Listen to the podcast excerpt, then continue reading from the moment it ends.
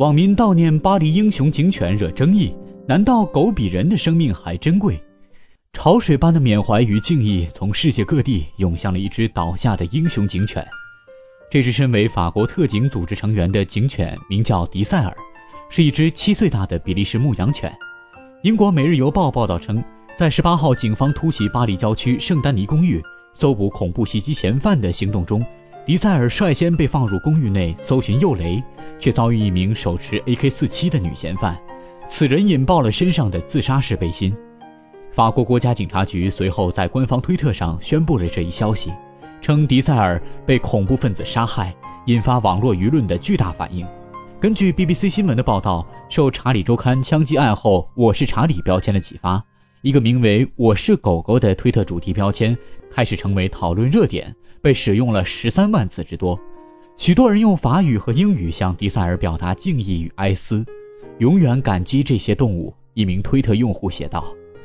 随着对迪塞尔的悼念和歌颂之词在推特上逐渐膨胀发酵，质疑与反对的声浪也随之响起。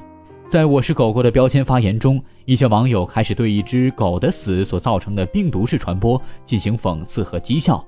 有推特网友恶搞了黑客组织匿名者向 ISIS 宣战的视频，将之篡改为要为迪塞尔的死复仇。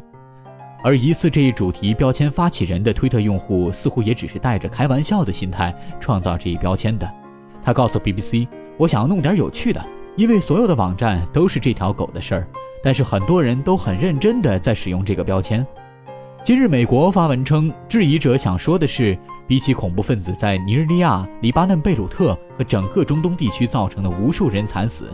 为何人们看起来似乎对一只动物的死更为上心？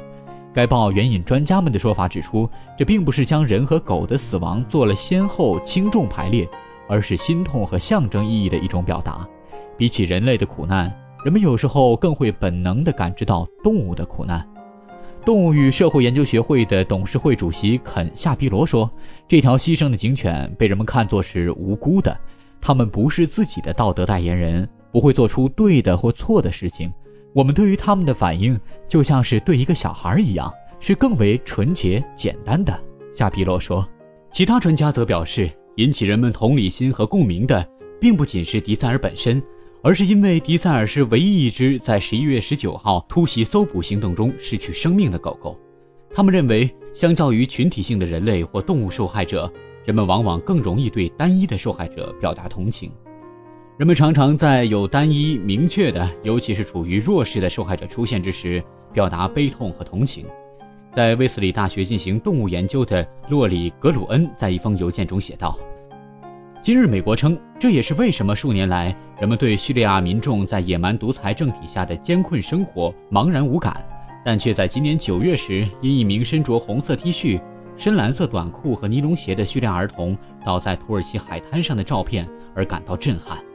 洛里称，人们更容易为单独一个遇难的儿童所感动，而非大量因疾病和暴力死亡的儿童。对这一现象，科学家们已经展开研究。他将这称之为我们情绪反应的一个特点，这意味着在面对迪塞尔或那种被冲上土耳其海滩的三岁叙利亚孩童的时候，我们更容易感到悲痛与忧伤；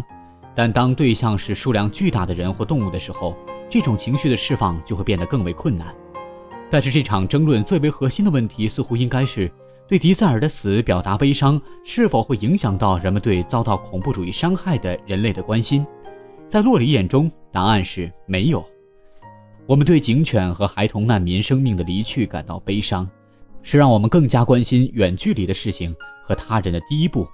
若里说：“我是狗狗，是同理心最为深刻的表达。究其核心，它可能只是在用另一种方式表达我是人类。”